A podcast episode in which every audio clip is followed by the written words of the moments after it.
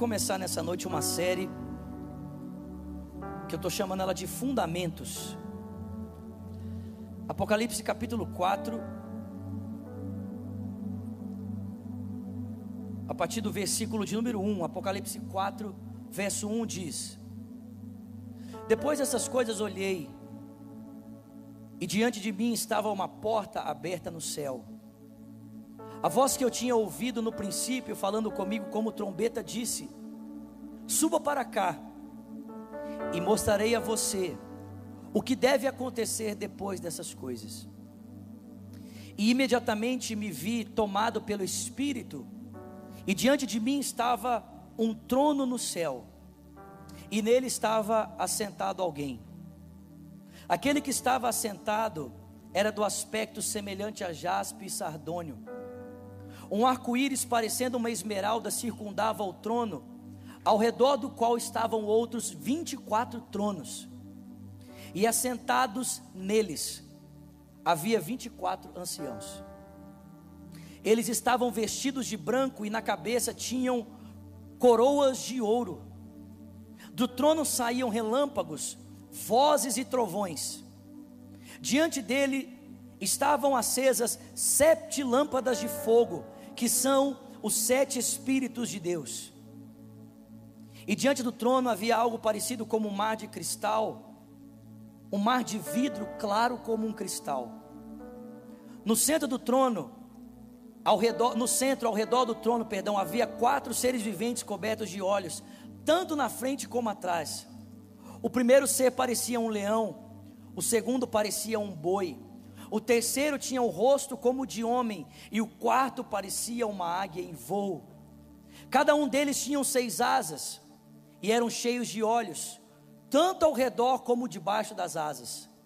Dia e noite repetem sem cessar: Santo, Santo, Santo é o Senhor Deus poderoso, aquele que era, aquele que é e aquele que há de vir. Todas as vezes que os seres viventes dão glória, honra e graças àquele que está assentado no trono e que vive para sempre, os 24 anciãos prostram-se diante daquele que está sentado no trono e adoram aquele que vive para todo sempre.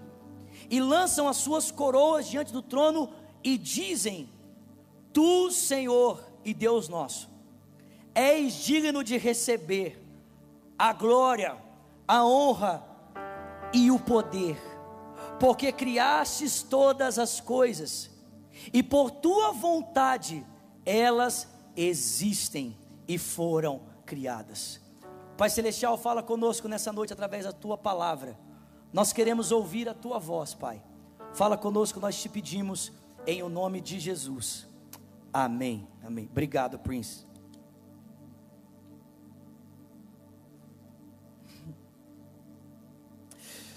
Pessoal, às vezes a gente lê Apocalipse e a gente fica meio apavorado. Né? Eu, a Virgínia é uma pessoa que, quando ela lê Apocalipse, ela fica desesperada. Mas eu já falei para ela: você não precisa ficar desesperada quando você lê Apocalipse, porque Apocalipse não é um livro de tragédias, Apocalipse é um livro da vitória. É um livro que fala sobre o triunfo do Cordeiro, amém, queridos? Mas a verdade é que às vezes a gente lê Apocalipse e fica meio assustado, porque a gente interpreta o livro de uma forma equivocada. A gente acha que o livro tem que ser interpretado literalmente. E, e devemos interpretar também um capítulo atrás do outro, como se fossem eventos sucessivos. E essa não é a melhor forma de interpretar o livro, não é a melhor forma de entendê-lo. E fica claro para nós que não é a melhor forma de entendê-lo, basicamente quando você olha para o capítulo 1. Porque quando Jesus é descrito ali no capítulo 1, naquela figura esplendorosa e gloriosa, em vários símbolos, o próprio Jesus vai interpretar os símbolos da, da, do livro para nós, dizendo o seguinte: Ele diz: Olha, esse aqui é o mistério dos candelabros e das estrelas que você viu na minha mão. Os candelabros representam as igrejas, e as estrelas representam os pastores das igrejas. O Apocalipse não é um livro de parábolas, mas é um livro de símbolos, e os símbolos representam, eles têm significado. Mas é tão interessante que depois de você passar pelo capítulo 1 e perceber esse aspecto esplendoroso de Jesus, que é, que é um conforto para aquelas sete igrejas que estavam na Turquia ou Ásia Menor e estavam sendo violentamente perseguidas. Então, de fato, o livro vai começar. O capítulo 4 é onde realmente o melhor da história começa. Porque é onde Deus vai literalmente começar a mostrar para João as coisas que hão de acontecer. E como isso acontece? O texto diz que João estava ali no dia do Senhor e de repente uma porta se abre diante dele. Eu não sei se você já percebeu isso, mas o texto diz que a porta se abre diante dele e não acima dele. O texto diz que ele vê uma porta que está à sua frente, e quando ele passa por essa porta, então ele se vê na dimensão de Deus que nós chamamos céu. Às vezes nós temos a impressão de que a realidade de Deus que nós chamamos céu está em algum lugar distante, inacessível. Mas eu acho interessante o Apocalipse dizer que a realidade de Deus não estava acima de João, mas estava numa porta que estava diante dele. João atravessou uma porta que estava à sua frente e foi tomado em espírito, e então ele se viu na realidade de Deus. Deixa eu dizer uma coisa para você: o céu está mais perto do que você pensa. O céu está disponível, não é uma realidade distante. Deus está entre nós. A realidade de Deus não está desconectada à nossa. Depois do sacrifício do Cristo, meus irmãos, céus e terras foram conectados. Alguém pode dar glória a Deus por isso? E não é difícil perceber isso. Não é difícil perceber isso. Basta você lembrar do servo de Eliseu desesperado, com um exército que cercava uma montanha, pensando assim: nós estamos fritos, somos dois contra um exército. E aí Eliseu olha para ele e diz: Senhor, tem misericórdia do menino, abra os olhos para que ele possa ver. E quando os olhos do servo de Eliseu são abertos, ele vê milhares de anjos que estavam ali posicionados. Os anjos não chegaram quando os olhos dele foram abertos. Os anjos já estavam ali, ele é que não via. O nosso problema de não perceber a realidade de Deus não é que ela não está presente, é que nós somos cegos. Mas quando Deus abre os nossos olhos, ou Ele abre uma porta diante de nós, o nosso olho, a, nossa venda, a, realidade que está encoberta é desnudada e a gente pode ver que Deus está presente. E é tão interessante que quando João ele, ele cruza essa realidade, eu, eu, gosto de explicar isso aqui da seguinte maneira: quem aqui já assistiu Avengers? Quem já assistiu Avengers aqui? Todo mundo assistiu todos os filmes? Quem assistiu todos os filmes? Levanta a mão. Você lembra? Você lembra daquela cena que o, o, o Vision ele, ele, ele, ele, tem aquele negócio enfiado assim nele aqui assim? Vocês lembram disso? Quem tá, Vocês lembram, gente? E aí o Capitão América fala assim: o que nós vamos fazer? O Capitão América fala assim: eu sei um lugar que ele pode ser curado. Eles vão para onde? Para Wakanda. Ah, o pessoal tá ligado. Eles vão para Wakanda. E aí o Falcão tá ali dirigindo, né, junto com a Viúva Negra, e eles estão indo na direção de uma montanha. E aí o Falcão fala assim: Cara, se você não tiver certo das suas, das suas coordenadas, nós vamos bater naquela montanha ali e o avião vai explodir. E o Capitão América fala para ele: fica tranquilo, eu sei para onde nós estamos indo. E de repente eles cruzam uma realidade invisível que sempre esteve ali, mas estava encoberta por uma cortina. Irmãos, a realidade de Deus é igual a essa, essa questão de Wakanda. Os céus está conectado à nossa realidade. A gente não vê porque tem uma cortina, mas quando o Senhor abre os nossos olhos, nós podemos perceber a realidade de Deus. Estão entendendo isso aqui? Ok. A primeira coisa que João vê é um trono. E ele não consegue descrever a, o aspecto daquele que está sentado no trono, porque é o próprio Deus. Ele diz que era um ser semelhante ao jaspe brilhante. Ele não consegue descrever muito a realidade de Deus. É mais fácil para João descrever a, a realidade do que está à volta do trono de Deus. João diz que ele vê sete tochas que são como os sete espíritos de Deus. E depois ele diz que ele vê diante do trono um mar como de, de vidro brilhante como um cristal. O que é que isso significa?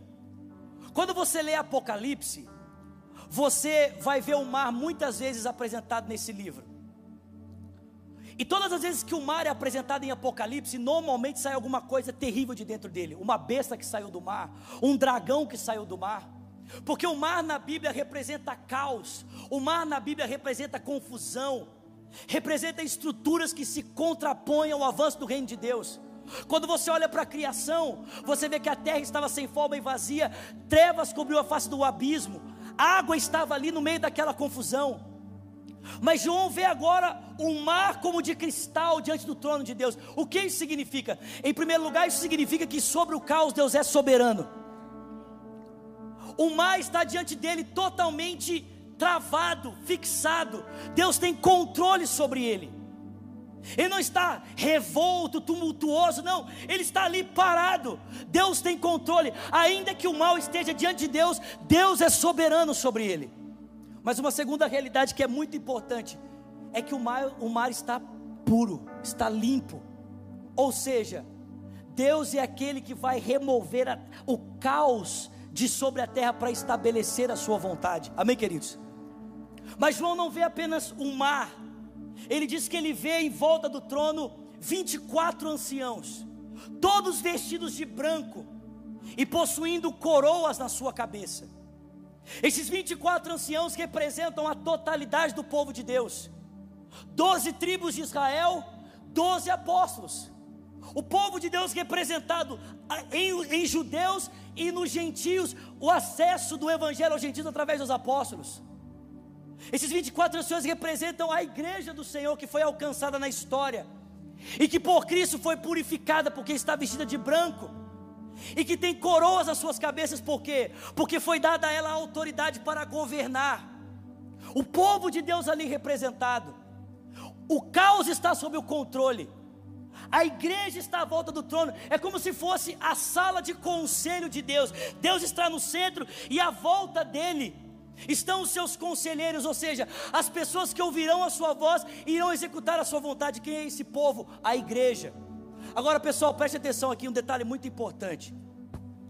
Se eu e você estivéssemos no contexto de João lendo essa cena, a gente rapidamente iria perceber que a mesma descrição que João está fazendo da, da sala do trono de Deus é a mesma descrição da sala do trono romana. É como se João propositalmente usasse a mesma estrutura de governo do imperador César para descrever a sala de governo do próprio Deus. E João está dizendo basicamente para mim e para você que essas estruturas que parecem governar o mundo, na verdade são uma tremenda de uma paródia, porque o grande governador do universo é o nosso Deus Todo-Poderoso. Mas ele não vê apenas isso. O texto diz que ele vê também no trono relâmpagos, ele vê trovões, e ele vê um arco-íris em volta do trono, mostrando para mim e para você que Deus está governando, o seu povo está à volta dele para executar a sua vontade, mas esse governo de Deus, essa ação de Deus, ela tem duas bases. A primeira base é uma ação misericordiosa. Tudo que Deus vai fazer na terra é baseado em primeiro lugar na sua misericórdia, na sua graça, por quê? Porque esse arco-íris em volta do trono, pessoal, lembra a gente do dilúvio. Lembra a gente do juízo que Deus trouxe sobre Noé e a forma como Deus preservou a raça humana por meio de uma família. Deus age com graça, Deus age com misericórdia. Mas nós também vemos relâmpagos, nós vemos trovões, o que mostra para mim e para você que quando Deus começa a executar a sua vontade com graça e misericórdia, também estruturas são abaladas. Deus também remove estruturas, porque Deus é bondoso, misericordioso, mas ele também é justo juiz. Tem alguém comigo aqui? E aí, aproximando um pouquinho mais do trono, o texto diz que João vê quatro animais ou quatro seres esses seres parecem um pouco com aquilo que é descrito lá em Isaías capítulo 6, parece um pouco aquilo que também é descrito lá em Ezequiel no capítulo 1. Eles têm esses aspectos, têm asas muito parecidos com aquilo que a gente vê em Isaías 6 e em Ezequiel. João diz que o primeiro animal se parece com o leão, o segundo animal se parece com um touro ou com um boi, o terceiro com uma águia e o quarto como um homem. Irmãos, esses quatro animais representam nada mais, nada menos do que toda a criação em volta do trono de Deus. Toda a criação representada, desde o homem, o homem que foi criado para adorar a Deus, como o leão, que é o rei dos animais selvagens, o boi ou o touro, que pode ser chamado de o rei dos animais domésticos, e a águia, que certamente é o rei dos animais que voam. Toda a criação representada ali em volta do trono de Deus. E é muito interessante que essa criação que está à volta do trono de Deus, toda ela voltada para Ele, com olhos por dentro e por fora, atentos à Sua vontade, cantam para Ele que Ele é santo, santo, santo, que Ele é o Senhor dos exércitos. Toda a terra está cheia da Sua glória. Presta atenção. Aqui é o que eu queria chegar com você. Porque o texto disse: quando a criação que está ali representada nesses, nesses animais cumpre o seu propósito, que é adorar a Deus, vocês estão comigo aqui? O texto diz que os 24 anciãos prostram-se diante do trono e jogam as suas coroas, e eles começam a dizer: Digno é o Senhor nosso Deus, porque fostes morto. Vocês estão comigo aqui? E com o teu sangue comprastes todos os povos, tribos, línguas e nações. Por que, perdão, porque criaste todas as coisas, por tua vontade elas vieram existir e foram criadas. Esse cântico é do capítulo 5. Presta atenção, gente. Há uma diferença no cântico que os homens representados nos animais canta daqueles seres viventes que estão, daqueles 24 anciãos que estão à volta do trono de Deus. Há uma diferença no cântico que aquele ser vivente que é apresentado pelo homem canta diante do trono, para o cântico que os 24 anciãos cantam em volta do trono de Deus. Ainda que aquele ser vivente represente os homens, eles não cantam o mesmo cântico. Por que não? Porque esses que estão em volta do trono, eles têm um porquê de adorar. Eles não adoram simplesmente porque foram criados para adorar, eles adoram com entendimento, eles adoram com consciência. Eles sabem o porquê da sua adoração, eles sabem o porquê de dar glórias àquele que está sentado no trono. A criação em volta do trono adora porque foi criada para isso, expressa louvor porque foi feita para isso. Mas irmãos, Aqueles 24 anciãos que se prostram, eles se prostram por um motivo, por uma razão, eles têm entendimento. E no seu cântico eles expressam o entendimento porque estão adorando ao Cordeiro de Deus, adorando aquele que está sentado no trono. E eles dizem: Deus é digno de receber adoração, porque Ele criou todas as coisas, e por Sua vontade tudo veio a existir e tudo foi criado. Eu pergunto para você aqui essa noite: você sabe o motivo da sua adoração? Você sabe a razão pela qual você adora? Ou você simplesmente está fazendo algo automaticamente? Aqueles, aqueles seres que estão em volta do trono, eles sabem o sentido, irmãos, eles sabem o propósito, a razão fundamental pela qual eles adoram é: nós entendemos que Ele merece ser adorado porque Ele é o Criador de todas as coisas, e por causa da vontade dEle, tudo veio a existir, tudo foi criado. Em outras palavras, gente, quando nós fazemos essa afirmação, Deus é o Criador de todas as coisas. Deus, o Pai, é o Criador de tudo que existe. Quando nós fazemos essa afirmação, essa declaração, o que, que nós estamos querendo dizer? Em primeiro lugar, nós estamos querendo dizer o seguinte: que o nosso Deus é o único Deus, não há outro além dele. Ele é o Criador de tudo. E porque Ele é o Criador de tudo, somente, somente Ele merece receber a nossa adoração. Ele é o único digno de receber louvor, honra e glória. Sabe, há uma, há uma diferença muito grande em estarmos ali envolvidos naquele movimento, porque fomos criados para estar ali, ou estamos ali conscientes, estamos ali com entendimento. Um dia, um, um amigo meu me fez a seguinte pergunta, eu falo essa aqui nós vamos encerrar.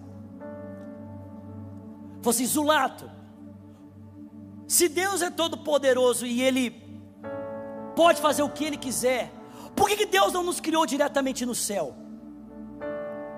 Por que Deus não criou todas as pessoas diretamente lá no paraíso, vivendo eternamente com Ele? E eu falei para ele muito simples: é porque as pessoas que vão entrar na eternidade vão estar ali conscientes da razão porque estão ali. As pessoas que vão estar na vida eterna, as pessoas que vão, vão participar do reino, elas vão ter consciência do porquê estão ali. Irmão, preste atenção. Ninguém na eternidade vai pensar que está ali por trivialidade ou por mérito seu. Todos saberão porque estão ali, por causa daquele que está no trono e por causa do Cordeiro. Em outras palavras, a história é didática, ela é o meio pelo qual Deus nos ensina o porquê de nós estarmos eternamente com Ele. As pessoas têm consciência, e a consciência delas é: Deus merece ser adorado, porque, em primeiro lugar, Ele é o Criador de tudo, por causa da Sua vontade, tudo veio a existir e tudo foi criado.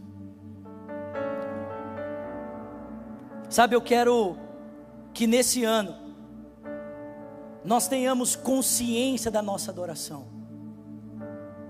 Eu quero que nesse ano a gente entenda o porquê nós fazemos o que fazemos. Porque nós vivemos da forma como vivemos. E esse é o primeiro fundamento. O primeiro fundamento da nossa fé, o primeiro fundamento da nossa vida. Nós vivemos assim porque nós entendemos que Deus criou todas as coisas e tudo veio existir por Sua vontade e para o louvor da Sua glória. Esse é o primeiro fundamento. Amém, queridos? Fica de pé no seu lugar.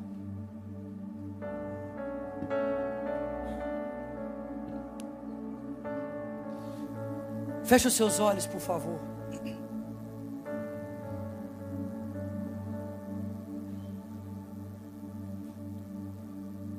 Obrigado, Belo.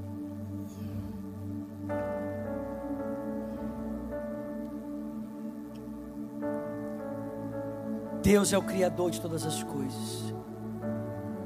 Por Sua vontade, tudo veio a existir, Senhor, e tudo foi criado. Há uma consciência.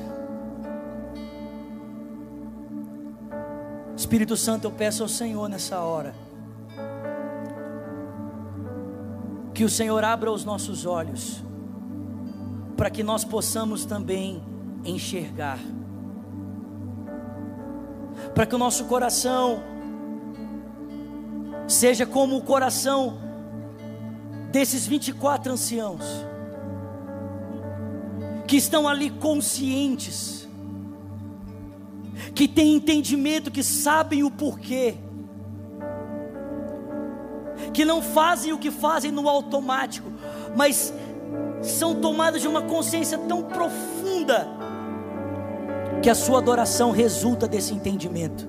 Deus é digno de ser adorado, porque criou todas as coisas, e pela vontade dEle tudo veio existir, tudo foi criado. Há um propósito, Senhor. Abra os nossos olhos para entender isso, Pai. Em nome do Teu Filho Jesus Cristo, nós te pedimos isso. Com seus olhos fechados, coloque as suas duas mãos no seu coração, por favor.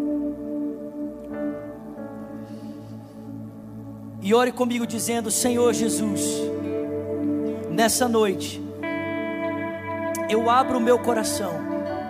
Diga, e eu confesso que Tu és o meu Senhor e o meu Salvador. Diga, eu confesso Jesus Cristo como o meu dono, o meu amo, a máxima autoridade na minha vida Ore também dizendo: E eu, Jesus, que um dia andei contigo, mas eu me afastei. Hoje, arrependido, eu volto, na certeza de que o Senhor me recebe. Com seus olhos fechados, suas duas mãos no seu coração. Se você fez essa oração pela internet,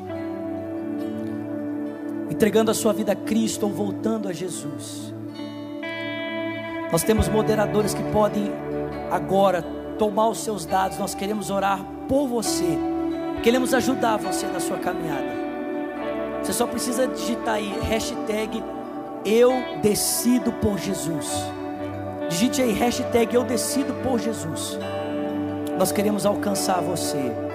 E se você está aqui nesse auditório e fez essa oração pela primeira vez, dizendo: Eu quero entregar minha vida para Cristo, ou você diz: Eu quero voltar para Jesus. Nós queremos orar com você, queremos orar por você. Mas para isso eu queria que, sem constrangimento, você levantasse uma das suas mãos para que eu pudesse te conhecer. Tem alguém nesse auditório que diz: Eu quero entregar minha vida a Cristo, eu quero voltar para Jesus. Levanta bem alto uma das suas mãos. Quero conhecer você, quero orar por você. Tem uma mão levantada ali atrás. Mais alguém, levanta bem alto, por favor. Tem mais uma mão levantada aqui à minha esquerda. Mais alguém, levanta bem alto, bem alto, bem alto. Vou pedir que o pessoal da nossa equipe se aproxime deles. Tem alguém feliz aqui? Tem alguém aqui comigo? Vocês podem vir aqui na frente, por favor. Nós queremos orar com vocês. Chega aqui, mano. Vem cá. Um aplaudir forte, igreja.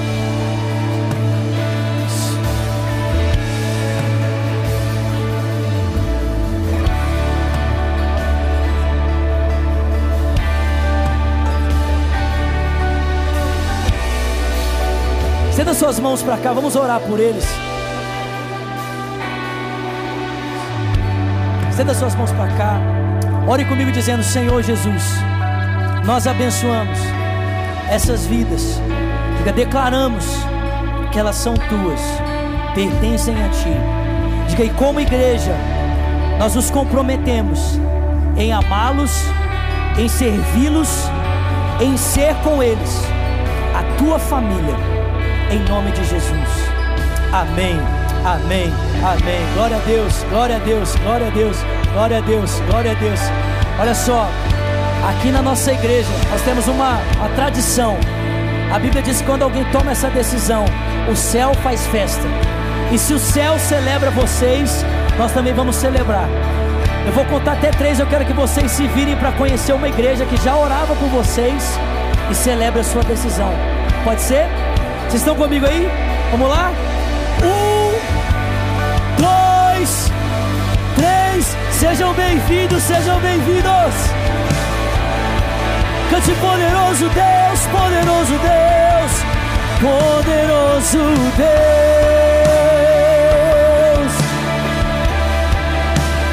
poderoso Deus,